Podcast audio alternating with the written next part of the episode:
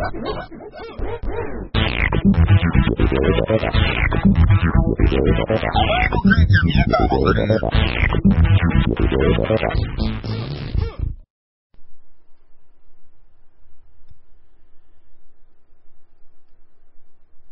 ー、お前の母ちゃん宮川勝です。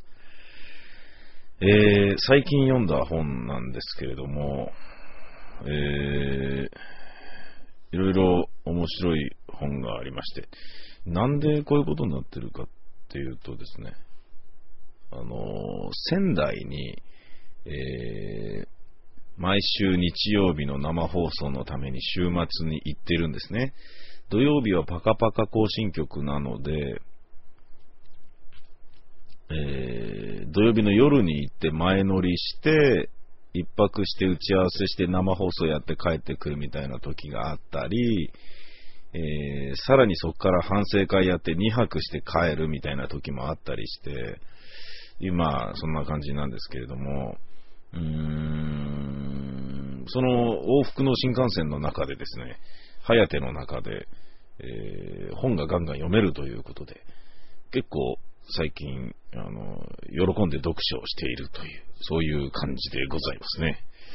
ちなみにこの間ですね、あの、ハヤテに乗ったんですけれども、中を歩いていければ目的の何号車っていうところには行きつけるもんだと思っていたら、実は、ハヤテと小町が一緒になっている新幹線に乗ってしまいまして、つまり途中で、えー、新幹線の先っぽと先っぽが連結されている、えー、そういったダブルの新幹線、そんなのがあるってことを俺知らなくてですね、えー、小町に乗らなければいけないところを、いや同じ列車なんですよ。同じ便なんだけれども、早手と小町が一緒になって走ってるやつを、えー、小町の7号車の何何番とかいうところに座るんだったんだけど、早手のなんか十何号車とかに乗ってしまったんですね。でそこから歩いて、まあ結構歩くんだなと思ってたんだけど、早手の端っこ来てら、あのー、え、これ以上行けない？みたいなことになったんですよ。弱りましたね、僕は。あら自分の席にたどり着けないじゃん。大宮で乗ったんですけれども、仙台まで結構あるぞ、これ、と。参ったなぁと。うーん、1時間半ずっとこのチューブラリーな状態でいるのもなんだなぁということで、えー、なんとかいけないだろうかっていう風に窓を見たりとかですね。あんとああいう時って ああいう時って人間ダメですね。あの、確かに窓を出て伝わって反対が走ってる最中いけるんじゃないかってことね、思っちゃうんだよね。ルパン三世でもあるまいし、思っちゃうんだよ。うーん。でもね、窓が開かなかったからそういうこと全然できなくて、だってすぐ隣なんだからさ、みたいなね、あるじゃん？で、どうすべかなーって弱ったなーってしばらくその、ね出入り口のところみたいなのに、まるで山手線に乗ってる人みたいにぼーっと突っ立ってたんだけど、これ違うなと思って、ちょっと歩いてみるかと。空いてる席があったらそこ座っちゃうってのはどうだとかってちょっとね、歩いてみたね。でね、空いてんだけど、やっぱね、座れないんだよね。なんかそこまでね、あのー、なんか、ずうずうしくなれなかったんだね。でね、端っこまでまた行っちゃったりとかして、なんでこの人こんな歩き回ってんだって思われたりしつつ、そしたら、俺、コーヒーとか、ビールとか、ピーナッツとか売ってるお姉さんがいる。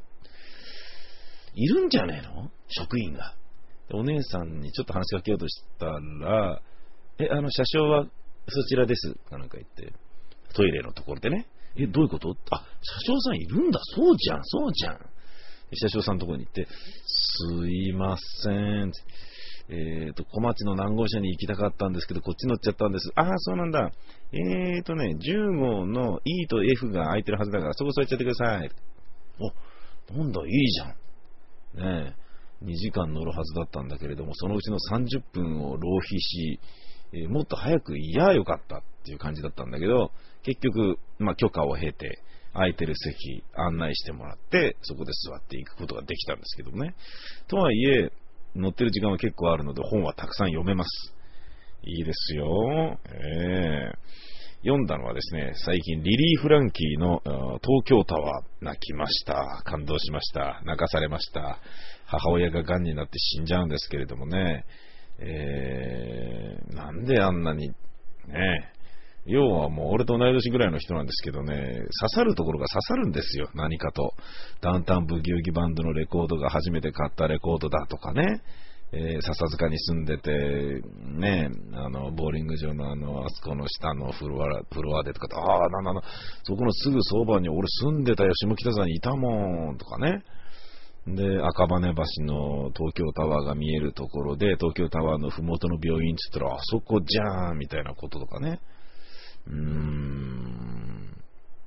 で、まあ、あの、お母さんとの出会い、そして、えー、お母さんとの別れ、それをですね、あのすごい詩小説的に書いてるんですけれども、まあね、それはそれは、ね、みんなわかってると思うんですけど、えー、泣かされちゃうというですね、非常に悔しい状態なんですな。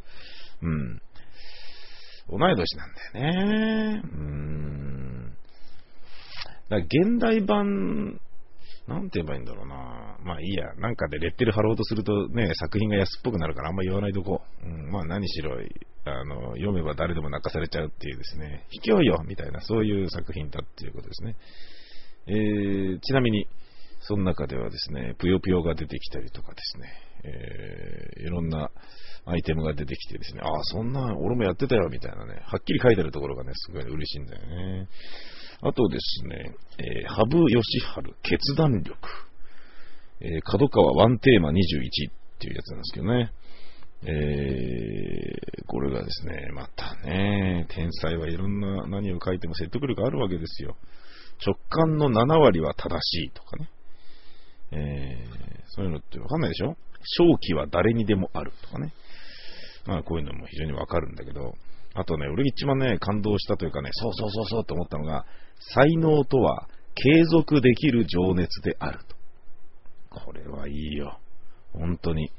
あのね、才能ないからやめたみたいなことをね、いろんな、あの、夢を見た人たちがやめてってそういうことを言うんだけど、それさ、どうなのよ、みたいなことなのよ、俺からしてみると。才能がないからやめたとかじゃなくて、才能がないから見切りをつけたとかじゃなくて、続ける情熱がないからその才能を開花させることができなかっただけなんだよと。結局好きかどうかっていうところでそれほど好きじゃないんだよ、お前はと。いうような人がですね、何を志すにしても結構あると俺は思うんですね。うーん。ねえー、この非常に感動した、えー感じね。勝負に生かす集中力。それとですね、えー、あとは、まあ、あの、ね、一応、達人の日本語、北原康夫さん、ね、文春文庫。これはまあ一応ね、買わないといけないかなっていうね。あと、ジェンキンスさんの告白という角川書店。これもですね、買いましてですね。いろいろ切ない部分がですね、赤裸々に書かれてて、なんで毎日こんなに泣かされたりしなきゃいけないんだって感じなんですけど、えー、そんな泣いてる小説とか、あの、ドキュメンタリーというか、手記、そんなようなものばかりを読んでるかというとそうでもなくですね、もちろん、えー、我が、私、宮川勝もリスペクトしている宮沢明夫さん、えー、笑かしてくれるエッセイも買いました。新潮文庫、よくわからないネジ、新潮社版、出てたんだ、俺知らなかった、つって買ったんだけど、読んでみると、あれ、なんかおかしいなと思ったら、結局ですね、読んでみたらですね、これ、前に単行本で出てた牛の道？牛の道の略なんじゃねえの？みたいな。ことがですね、あの、あ、違う、牛の道じゃねえや、100年目の青空、これのことなんじゃねえの？なんかタイトルが変わってね、そういう風になってた。ていうことがですね、ありましたね。辛いなぁ。うん、本当に辛いよ。あとはですね、えー、ブログユーザーのための RSS 徹底活用ガイドとかですね、デジタルレコーディングの全知識とかね、本格派を目指す君に全知識、立東ミュージックとかね、えー、こういったようなものをですね、やって、えー、買って読んでますね。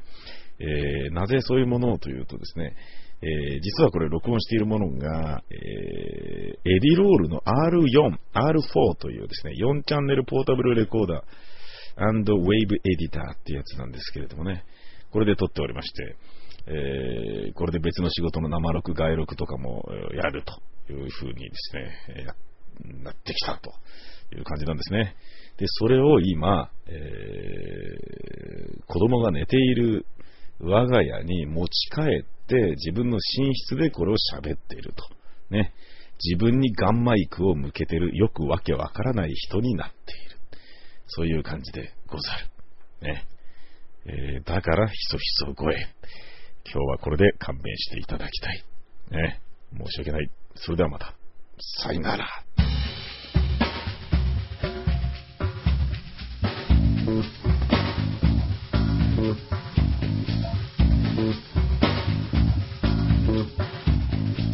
お前の母ちゃん宮川勝。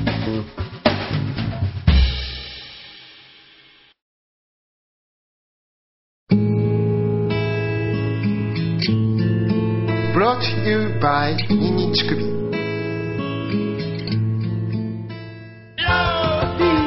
河合が歌う「僕はロリコン」劇団ビタミン大使 ABC の公式ショップのサイト。ビタミセで好評発売中。聞いてね河合が歌う「恋はフィリピン」劇団ビタミン大使 ABC 公式ショップサイトビタミセで1000円にて好評発売中。買ってね。河合が歌う「デマガメさせて」1000円にてビタミセで好評発売中。聞いてね買ってねと家と劇団員が言っている。嘘。